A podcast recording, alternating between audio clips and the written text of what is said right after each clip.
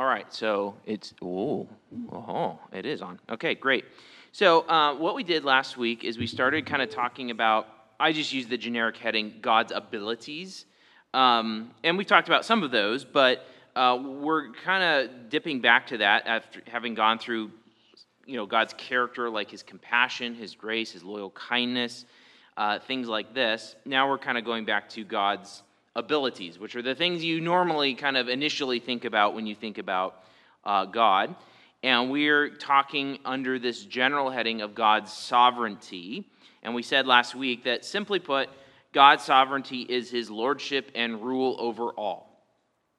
So when you think of uh, a sovereign, right, of a country, uh, that person, at least historically, has had uh, lordship and rule. And so when we think about God, we think about his lordship and rule over all. But that entails many, many things. And so we kind of just last week talked in generic terms about, yeah, the Bible absolutely affirms God has sovereignty, absolute rule over all. Uh, but we made two distinctions. One is uh, when we think about God's sovereignty, we need to remember what we learned about the persons of the Trinity, uh, namely that um, the uh, when we talk, uh, of course, the three persons exercise a rule over all that they have made together. But then we even think about the roles of the persons within the Trinity, and we're going to say that the Father uh, has, um, we, we're ultimately backing up to the sovereignty of the Father, um, even uh, in his role, not his nature, but his role um, uh, in the persons of the Trinity. And then we also talked about, when we talk about God's sovereignty, we're distinguishing between the reality of God's rule over all, which is true. Like God has never ceased to rule over all. Uh, never, ever, never will. Not, uh, he, he always rules over all. But the display of that sovereignty is not always apparent. In fact, um, it's been contested, right? Uh, the fall contested God's sovereignty over all. And in fact, Jesus uh, very clearly says uh, this world, and the Apostle John, along with him, um, says that this world lies in the power of the evil one. Uh, in fact, Paul calls uh, uh Satan the God of this world, uh, he calls him the prince of the power of the air. So, definitely, God's rule is contested, and there are some ways in which the display of God's sovereignty is absent, but it is not really absent. It is not truly absent. Um, and so, we just need to remember that when we talk about God's sovereignty. Now, like I said, when we talk about God's sovereignty, that entails other, uh, I'll use, use that word, abilities that God has. And so, one of the ones that it must entail is God's power. If God is sovereign and he rules over all, and he does, uh, well, then it uh, says something about God's power. God has to have the power to back his rule up. Um, and so that's what we want to talk about this morning is the power of God. Um, if God rules over all in reality, and He does, He must have the power for that rule to be effective. Okay? So, what we're going to do first is just to see how does the Scripture talk about God's power. Uh, so, we're going to go to multiple passages. We're kind of going to we're going to go in a canonical order, um, or at least a uh, kind of a chronological um, order of writing um, a little bit. But we're going to actually start in Job. So, we're going to start in Job, which chronologically is I think is the first book written. Um, but let's go to Job. Let's go to Job 42.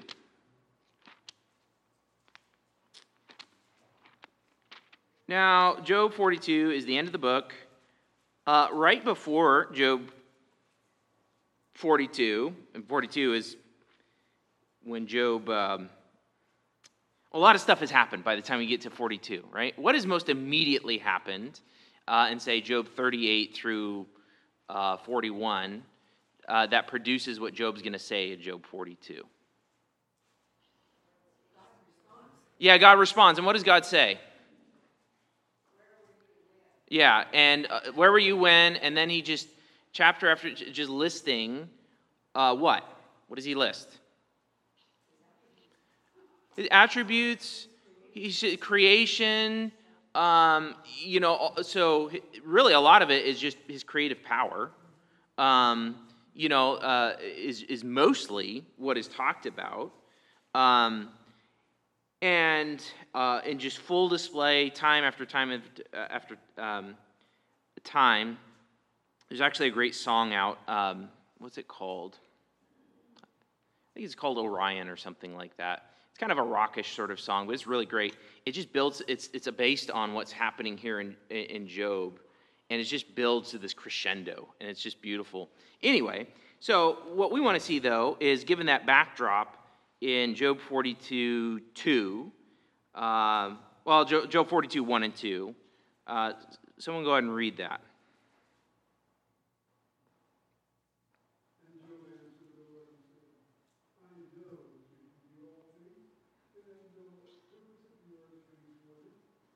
Yep. Yeah. So, based on all that Job has seen, he confesses this, and he confesses more as well. He confesses, I was wrong to question you. But what does he say here in relation to the, the theme of God's power?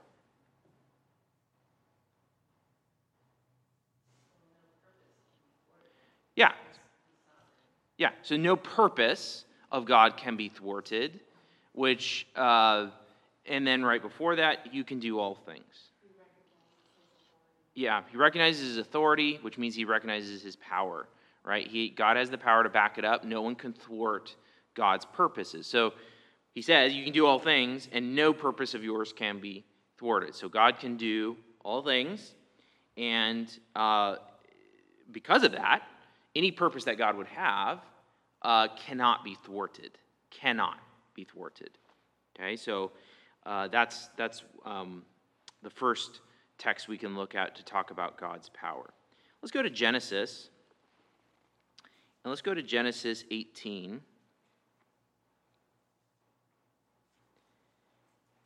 Now, in Genesis 18, the backdrop is um, God's covenant with Abraham. Um, and part of that promise is um, many offspring, kingly offspring through Abraham. Uh, he's had Ishmael by this point um, through Hagar. Um, but in Genesis 17, God says, no, it's going to be through uh, Sarah that this is going to happen. And then God comes visiting in Genesis 18, along with a couple angels, comes visiting.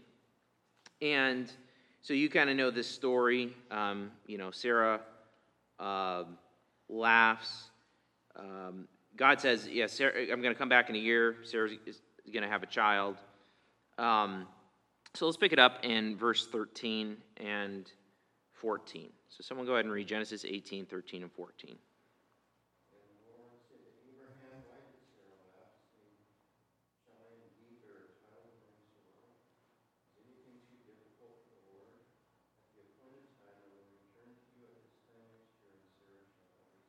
Okay. So, who's talking? The Lord. Yeah, Yahweh is talking. Uh, he's using his personal name.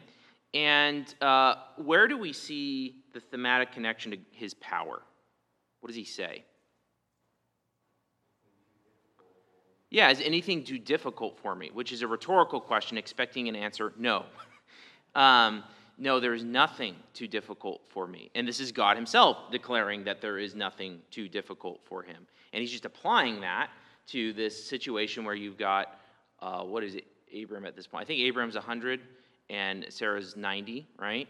Um, so um, humanly impossible, but God says, there's nothing too difficult for me, right? Um, and so again, that, that just, we see, um, we see God declaring His power in this connection. Okay? Any questions, comments thus far? We're just marching through text, kind of picking up what does God say about himself and his power. Okay, let's go to Exodus 3. So if you think about displays of God's power, you know, in Job and in obviously in Genesis too, um, you see God's creative power.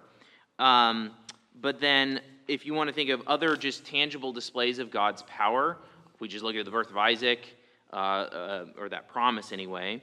Uh, but you would think of the Exodus, right? And you would think of the plagues, these great devastating plagues. And indeed, uh, that is a uh, the way God kind of sets it up. It's a display of His power. So Exodus three nineteen through twenty. Um, God is speaking here.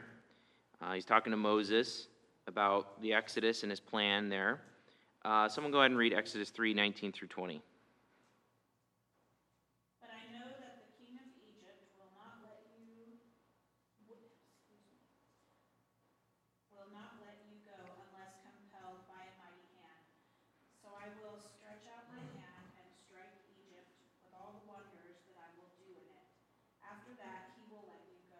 Okay, so where do we see a connection with the theme of God's power? How's that kind of brought in here? Yep. Knows Pharaoh's heart, okay? So that's more his omniscience. But what yeah, he's mighty hand, right? So that's a constant refrain not only in the Exodus narrative, but then later in the whole like Old Testament, let alone we could probably think of cases too in the New Testament, but God's mighty hand and outstretched arm. And he says, I'm, I'm going to do that in the Exodus, as Pharaoh's going to harden his heart, but I'm going to break him. Basically, that's what God is saying. I'm going to break him with all of my wonders. Um, and so you think of all of the plagues, you think of not only that, but after the plagues, when Pharaoh goes chasing um, uh, Israel, parting of the Red Sea, all of this, right? That's just God's power on display, right? His creative power, but it's like a really a devastating anti creation power um, on, on display um, it, through the Exodus. And God says, I'm setting it up that way. In fact, He sets it up that way. He makes this clear as He talks to Moses and others. I'm doing this so that all the nations might know my name um, and to see my, you know, my awesome power. Okay? So let's now go to Psalm 115. Uh, we were actually looking at this a little bit last week. Um, let's just do Psalm 115, verse 3.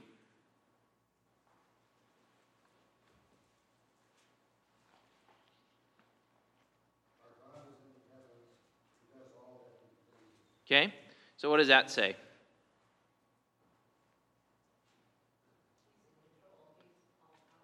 Yeah, he, he, and, and in particular, how's that framed here? He does what? He wants to, right? God does what he wants to. He's in the heavens and he does what he wants to. Um, uh, it's according to his will. So, whatever he uh, wills to happen, he's going to make happen. He's going to, and he can do it. Um, it's that simple. Uh, go to Daniel. We also looked at this one last week, but it, it's worth repeating. Daniel 4. Um, again, the, the humbling of Nebuchadnezzar, who thinks he's so great. Um, and then you get Nebuchadnezzar, kind of like Job in a way, I suppose, although Job was in a better situation than Nebuchadnezzar was. Um, but uh, Daniel 4 34 and 35. Someone go ahead and read that.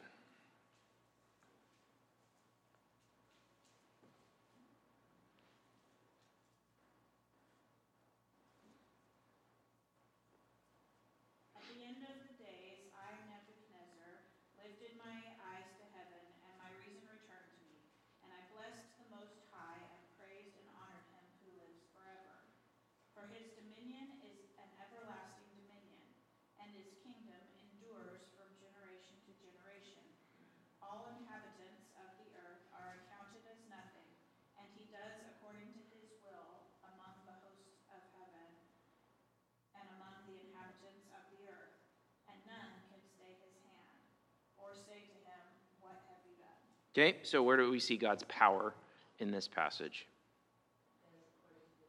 Does according to his will, which sounds an awful lot like Psalm 115.3, right? Like God's going to do what he's going to do. What else do we see?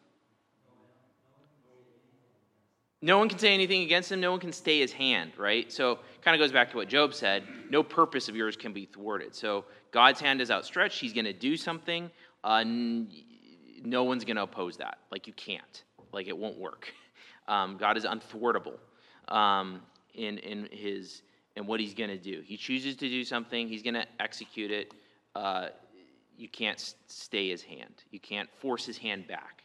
I always think about that. Like, so um, Alina's small enough where I can move her hands, right? I can I can pull them apart from something, um, but no one's going to do with that with God. Absolutely no one. Uh, right. Right. So the people can say, you know, blasphemous things against God, but it's not going to make a difference um, in, in, what happens. Okay, let's jump to the New Testament and see the same theme. Uh, let's go to Matthew 19.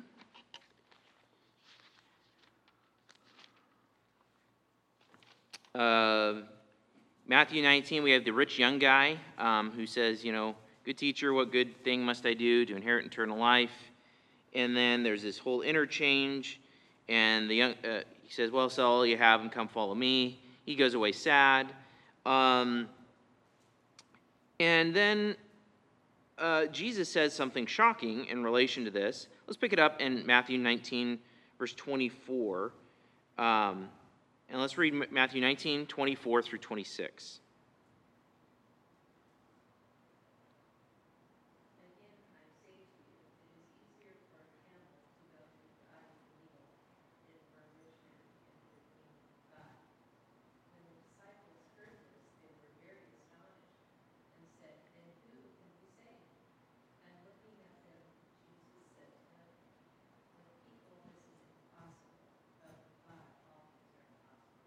Okay, so where do we see God's power here?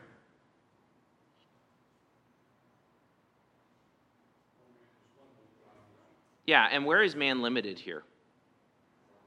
Yeah, salvation. So uh, he, um, he's saying uh, that's impossible with people. Can't do it.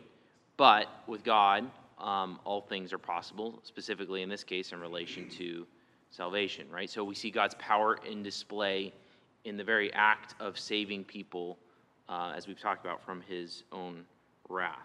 Let's see an even more poignant example. Go to Mark. Actually, it's very similar in some sense to what we just read. Uh, go to Mark 14, and um, we're going to look at Jesus in Gethsemane. We're going to look at Mark's account of it. Um, and so Jesus, you know, says, "My soul is very sorrowful, even to death. Remain here and watch." And then someone read verses 35 and 36 of Mark 14.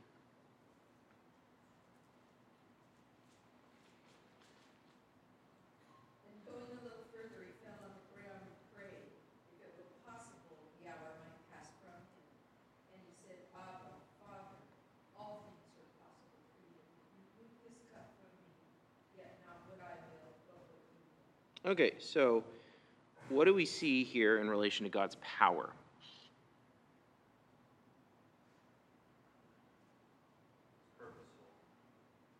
Okay. Yeah, it's purposeful. What is what is what does Jesus say? Yeah, and what is Jesus applying that reality to in this situation? All things are in his hands. All things are in his hands, Jim? You have the power to change this. Specifically, like Jesus going to the cross.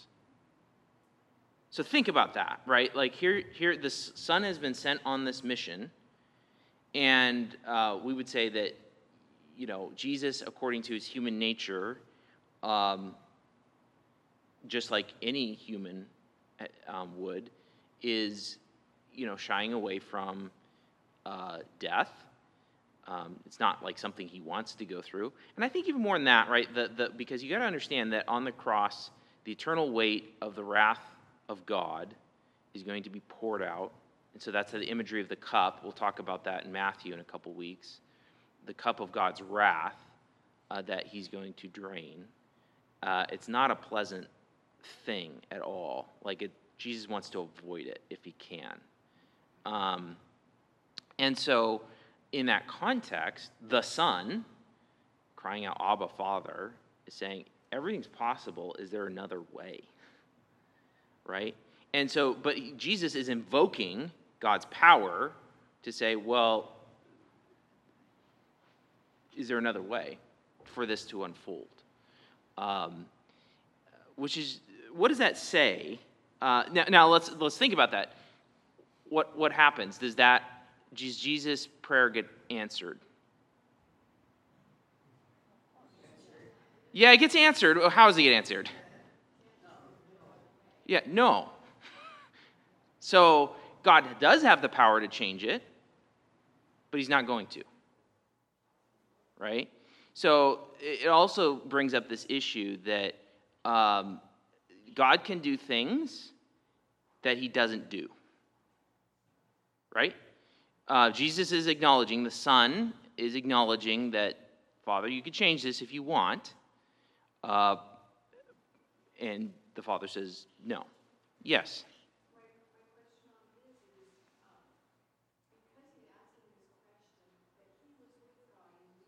Yeah. Yeah.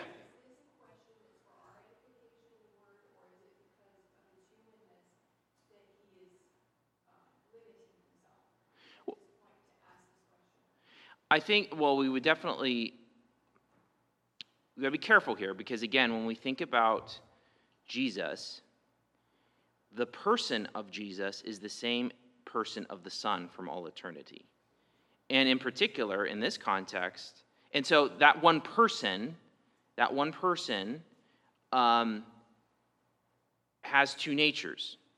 And so that one person um, never has surrendered his divine nature ever, uh, but he, in uh, living authentically as a human, limited um, himself in the use of that um, divine nature, subject to the will of the Father.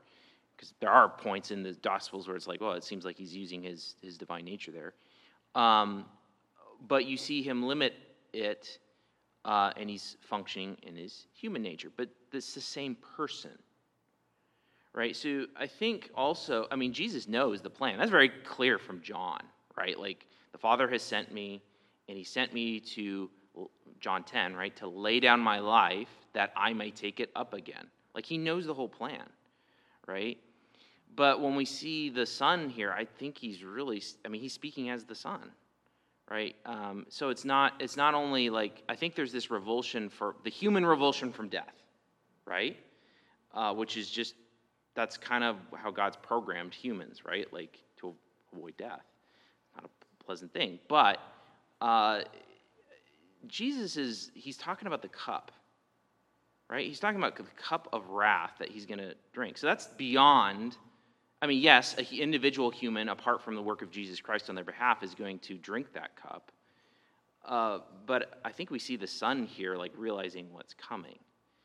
Um, but in the sense, like, there's all, it's not like Jesus' will is opposed to the Father's, right? That's very clear here, right? Like, he is, he is surrendered to the Father's will, he knows what's coming.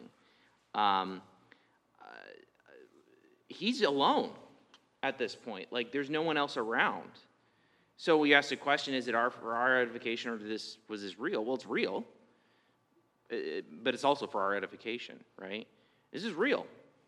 Um, there's nothing that indicates that it's not. So um, now there's a point at which we're going to have to cry mystery. Like I just, you know, there's a point at which I don't under, fully understand all of uh, the interactions in the persons of the Trinity, especially within the incarnation. But I think what we we have to take the text and what it says, right? And this seems like the son, the one son, uh, uh, shrinking back in a sense, not out of cowardice, um, but uh, he knows what's coming um, in this situation. But for our purposes, for our purposes, what we want to take away is what is Jesus, here's the son acknowledging the father has the possibility of doing other, right? He has the power to change all of this. Jesus acknowledges that. Who better to know than Jesus? Um, but he's not. And so what we see is, again, an ascription of God's power, but we also see an ascription of uh, the reality is uh, the Father uh, could do things that he doesn't. God can do things that he doesn't do. Um, and that's the main kind of takeaway that I wanted you to see from this. Yes, Mike.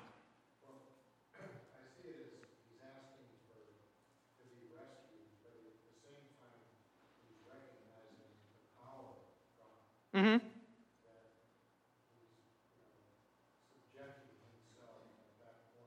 Mm-hmm. Mm-hmm. Yeah. And we got to keep in mind that when we talk about the will of the Trinity, there is one content and purpose of will, right? So there's no like division in that will between as far as content and purpose between the persons. but the implementation of that one will will look slightly different according to the persons.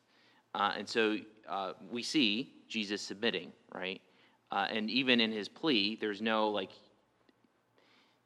there still needs to be a ransom. There still needs to be a payment. The question is, can, can this, this hour pass?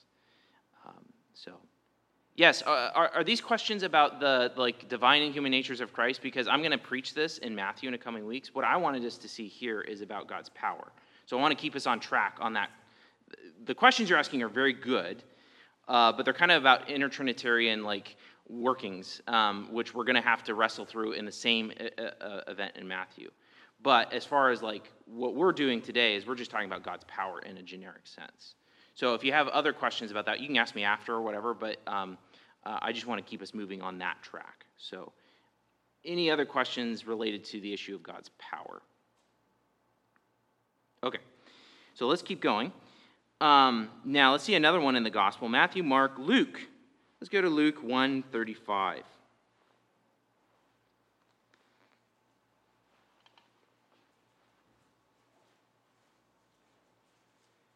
Uh, so here we've got um, Gabriel visiting Mary, talking about um, the uh, conception, the virgin conception she's going to have. Uh, and in the middle of this, we get Luke 135. Notice this. What, what does it say?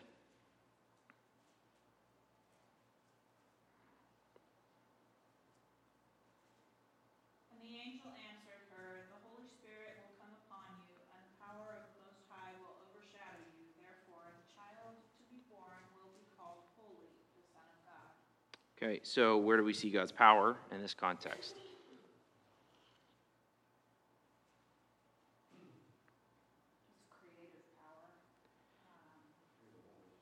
Yeah, through the Holy Spirit. Um, the incarnation happens through the power of God, which is like, you know, it's just um, the most. You think about the incarnation and what is happening it's, it's dizzying and trying to fathom what is, what is about to happen. But it's ascribed here to God's power, right? That uh, what is about to happen in the Son, the eternal Son, adding a human nature to his divine nature, is ascribed to the power of God, implemented, in this case, through the Holy Spirit. Which reminds us, right, that all three persons have this power. When we talk about the power of God, uh, all three persons share this power. In this particular case, we see it um, that implementation through uh, the Most High, through the Father, right, and imp- implemented through the Holy Spirit, right. But it's the power of the Trinity working through this. Okay. Yes, Tony.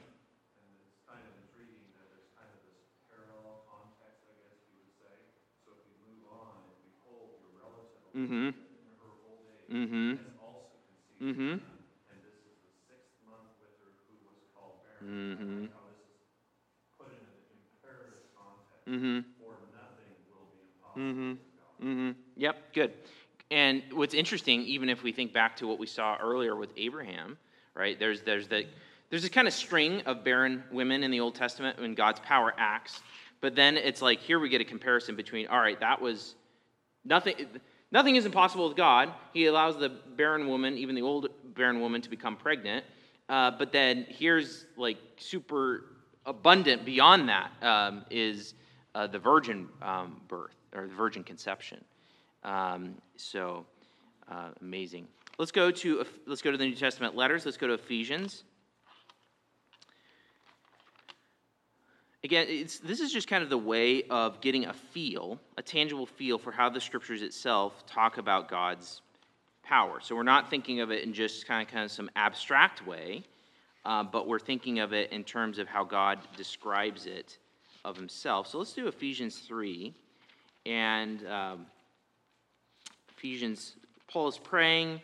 Uh, he's kind of coming to a close on um, kind of the more instructional portion of the letter. Uh, and then he closes this way in Ephesians 3 20 through 21. What does he say?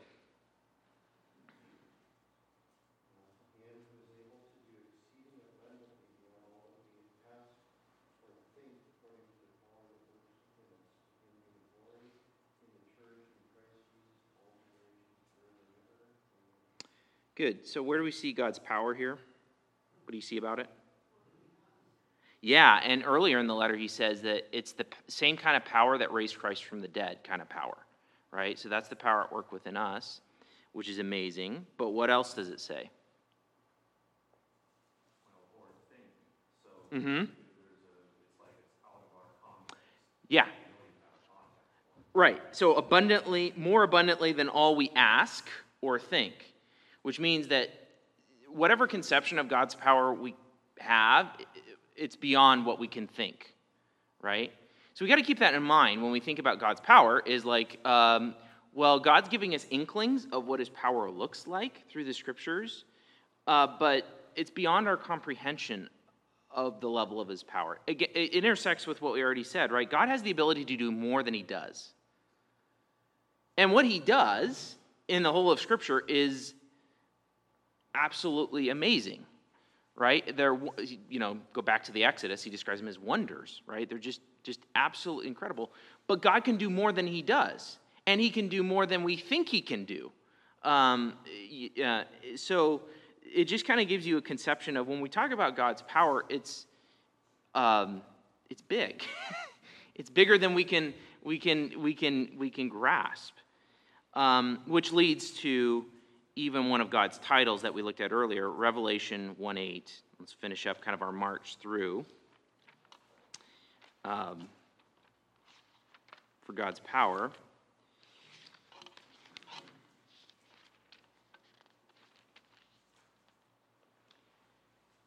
And here you've got the Father speaking in Revelation 1 8. He says this I am the Alpha and the Omega. First letter of the Greek alphabet, last letter of the Greek alphabet, which is just a way of he's, I'm, I'm everything. Everything is about me. Um, says the Lord God, who is and who was and who is to come, the Almighty, the Pantocrator, the, the Almighty One, right? which, given what we've seen in, in all of Scripture, that is, that is very much an appropriate title. He's the Almighty. Even people that don't b- really believe in God, they'll call him the Almighty, right? Or at least reference him that way. Because when you think about God, and even Paul says this in Romans 1.20, right? Even ev- everyone knows from the creation of the world, just from the creation itself, the effects of God's power that God has is the Almighty. He has great power. Now, all of that being said, there are things that God cannot do. Can you list some of them? Sin. Yes, very good. God cannot sin. In fact, James 1:13 says he cannot be tempted by sin. Okay? So God cannot sin. Uh, God cannot be tempted by sin. Can you think of other things that God cannot do? Yeah, he can't contradict his word. Uh, really, that would intersect with the idea of what 2 Timothy 2.13 says. He cannot deny himself, which is pretty broad-reaching when you think about it, right? Because, um, you know, you think of all of this character that we've been talking about in God and all of who God is, he can't, he can't deny himself. So he can't act in a contradictory way to who he is, uh, according to his nature. Um, so... Uh, that's going to cover a lot of ground. In fact, it's in a, pretty much going to cover everything. Uh, anything else that you can think of that? Oh, 2 Timothy 2.13. Yeah, 2 Timothy 2.13. Uh, it's in the midst of a poem, and we actually looked at it uh, a, a, few weeks ago, but it's um, God can't deny himself. Uh, he, cannot, he cannot deny who he is.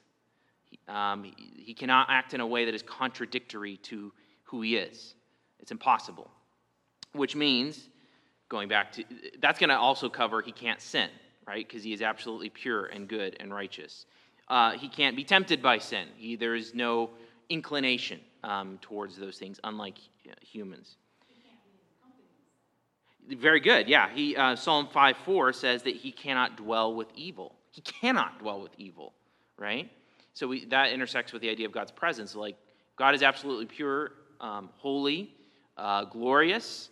He cannot dwell with evil. Um, it's like matter and antimatter. It's not gonna. It's it's not gonna work, right? God's gonna annihilate any evil that draws near to Him. So, yeah, Mike first.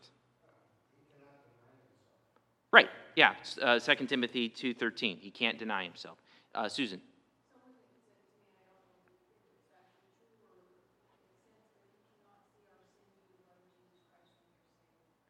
cannot see our sin.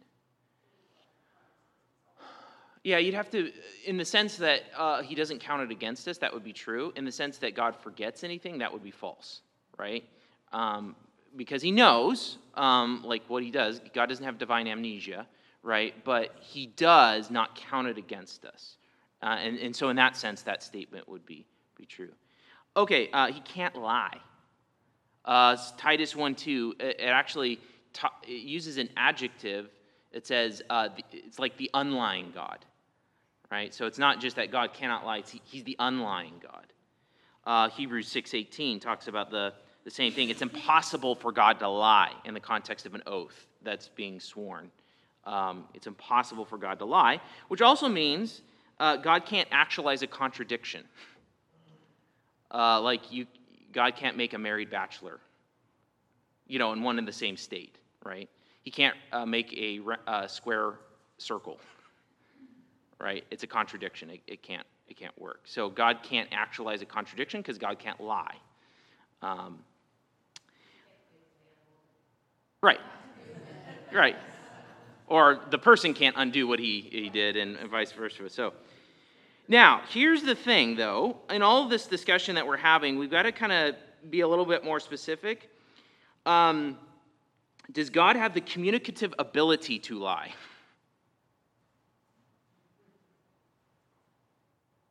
Yes. God has the communicative ability to lie. Like he could, uh, he has, he can speak, but he will not. So there's kind of a distinction that we need to make between can versus will. Right? So can God, does God have the capacity in the sense of natural ability? Yes. Will he? Absolutely not, because it's going to conflict with his moral nature, right? So we go back to he cannot deny himself. So you got to be a little bit careful in how we're thinking about God's ability and lack of ability, right? Um, we could say it like this Does God have the opportunity and abilities to sin? Yes, but he will not. He will not, and indeed he cannot, because he can't go against his moral nature. So, in some sense, when we talk about what God can and can't do, there's kind of like the natural can, like, do you have the ability to do that, versus the moral can, like, can you actually do that? No, because God can't. He can't do anything that's going to conflict with his own nature. So that's why, for all of that reason, uh, I don't when you talk, what do we usually, uh, when we talk about God's power, what attribute do we, do we normally title all of this? What heading? Omnipotence, right? But when you say omnipotence, what, it, what would the average person on the street think that means? All powerful, right? Or uh, say it even more, like what does that mean to be all powerful? Almighty, uh, he can do all things, right? That would be the normal way you would say that. And in fact, we have scriptures that, that use that language, right? But uh, then, uh, then you get stupid questions like, well, can God build a, make a rock? So, and literally, this has been like something that's been asked for centuries, right? Like you go back to the middle, to the medieval like theologians and all of this, and it's called the rock paradox. Can, can God build a rock so heavy that he can't lift it? You know, and, and one is like uh, it's a stupid question, but no, because to do so would actually uh, he would end up denying himself. He would actualize a contradiction, so he can't do that, right?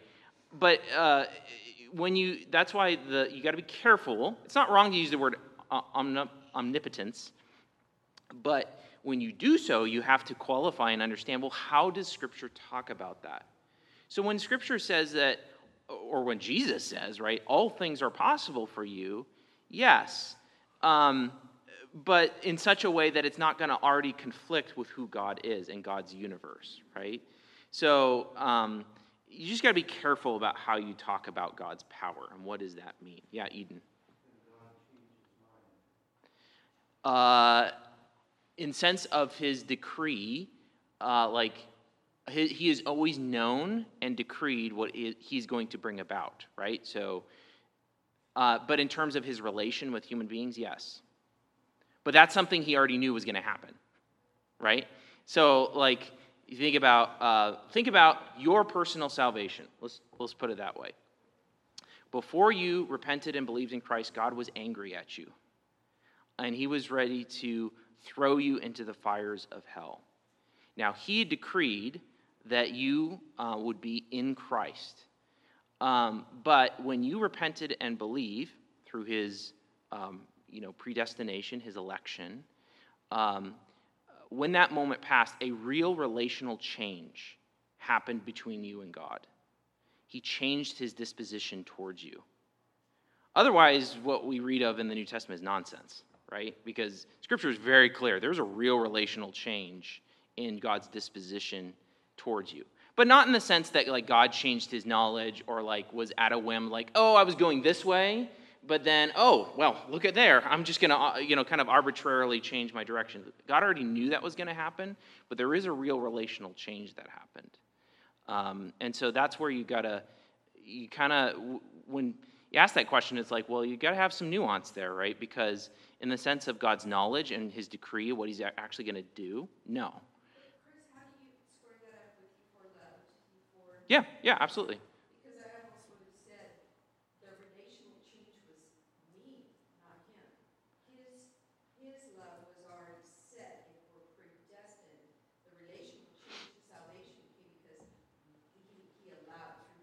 Right.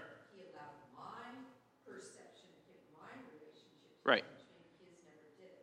Well, no, because I mean, when we think about, um, uh, well, even um,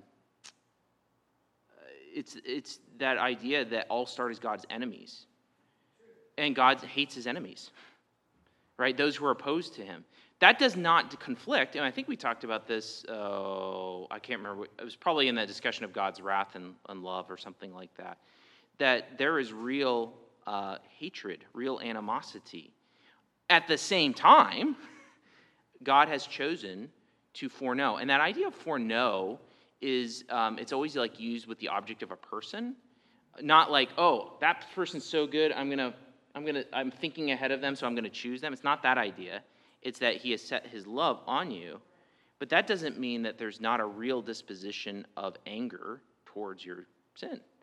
Um, and so there's a real change. Uh, he, always knows you're going to be in Christ, right? He's predestined you to be in Christ. He's elected you to be in Christ. He's cho- foreknown you and loved to be in Christ. But in the, the actual working out, like God calling history into existence next moment by next moment, um, there's a real relational change. Um, it seems like the scriptures would very clearly say, uh, you know, transferred, Colossians 1, transferred from the kingdom of darkness to the kingdom of his beloved son. That's real. Like something real changed there. Um, and, and that's how you got to think about it. Yeah, so. Um, and I would say, too, even that reference is as a final view. Mm-hmm.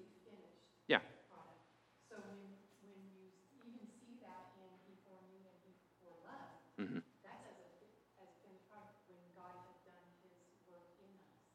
So, like what you're saying, so you can still have a time when you're God's enemy, but he brings us in Christ, and the final result is that foreknown love. Well, the foreknown would actually start everything. So, like if we go to Romans 8, um, God's for, so everyone, let's put it this way every fallen human being, so that is everyone except Christ, is um, is starts as God's enemy, starts under God's wrath, starts under like God's going to execute judgment against them. Um, however, from that uh, group that um, God chose to rescue, before creation's even happened yet, right? To rescue his people in, who were counted in Christ, foreknown. So foreknowing starts the whole process of salvation, but it also guarantees the end result. And maybe that's what you're saying is it's going to because right because Romans 8 says ends in what? Those this golden chain that leads leads up to they're going to be glorified. Right? But in the the working out, the actualization of God's eternal decree, right? Uh, there comes a moment when he regenerates and uh, allows, gives um, faith and repentance. And when there is faith and repentance uh, in Christ, then that person is then brought into union with Christ. So if you think about God's eternal decree, like he oh in Ephesians 1 would say this, right? He is considering, if we could use such a term, he's considering his elect as in Christ. But they're not in Christ yet. They're only in Christ, they're only joined to Christ once repentance and faith happens, which is a real relational change that happens. Not in the sense that he's like changed his decree, but in the sense that he has uh, changed relationships, relations uh, with a individual creature. So, yes, Tony. So I'm, I'm gonna make a statement here, um, that's where I believe the true power of God lies as He is revealing it to us, Mm-hmm. is in His ability to save fallen creation. Mm-hmm. That is, to me, the most Mhm. profound. I mean, God can make suns, and He can make Mhm. universe, He can make planets, but to be able to reconcile and recover Mm-hmm. Mm-hmm. He is so righteous Yeah. is beyond profound. Yes. And so, kind of in the context of what we've just been kind of talking here, I think Paul kind of gives us a good sort of insight into this whole kind of disposition, you know, the chicken egg almost kind of. Right. We're kind of talking about here, is right here in Ephesians, uh, uh, Mm-hmm. where we've already started here. Um, I don't, I don't know if you want to read it, but I don't know where we're at in our time here. Yeah, go ahead and read that, Tony. For this reason I bow my knees before the Father, from whom every family in heaven and on earth is named. There's, there's a statement of power right there. Mm-hmm. That according to the riches of his glory, I think this is where it all starts, or at least this is where Paul is saying it all starts. Riches of his glory, he may grant you to be strengthened with power through his Spirit in your inner being, Mm-hmm. so that Christ may dwell in your hearts through faith, that you, being rooted and grounded in love, may have strength to comprehend with all the saints what is the breadth and length and height and depth, and to know the love of Christ that surpasses knowledge, that you may be filled with all the fullness of God. That's what makes then what we read earlier so profound. Now to him who is able to do far more abundantly than all that we ask or think, according to the power that works within us. Mm-hmm. To him be glory in the church and in Christ Jesus throughout all generations, forever and ever. Amen. So this is not just a powerful God doing things out there in the abstract. Right. He's coming right down into the hearts of men and giving us knowledge beyond our knowledge, so to speak, through Christ. Yeah. That should be humble. Yeah. That's humble. Right. Yeah. And to, you know, you tie that in with what we, we saw, you know, thinking earlier about the, the incarnation of the Son. To do that, you know, the, the eternal God, the person of the Son becomes incarnate. And it's just incredible. Like, so, yeah, absolutely. Uh, yeah, Mike. I look at it um, in a real simplistic term. We didn't select who our parents, Yeah. John would say the same thing. and when we're born again, Yeah. it's not our selection. Right. Yeah, uh, John 1, 12 through 13, we talked about he gave them the right to be called children of God who were born not of uh, the will of man or the will of the flesh or the will of blood, uh, but of God, right? So, and all of that, again, just coming back to our theme, you know, displays God's power. So, you know, what we've seen, when you talk about God's power, we don't want to just talk about it in the abstract because the Bible doesn't, right? We want to think about how does it describe it? God can do all things that are consistent with his character, right? Um, nothing is impossible with him that's consistent with who he is in such a way that he's not going to deny himself. Um, but then what are the particular manifestations of that? Creation, the Exodus, individual salvation, the incarnation, like all of these amazing realities. And it should humble us, right? Um, and it should cause our hearts to uh, thrill. Um, especially when, as we think about and we sing, that's why God's given us music so that we can sing about His greatness. So, towards that end, let's go ahead and pray for our gathering here. Father, we praise you that you are the Almighty and that you have acted in profound ways that are beyond our comprehension, that are beyond our knowledge. Um, and uh, Lord, you've just given us pictures and snapshots of who you are and what you can do. Um, and Lord, we um,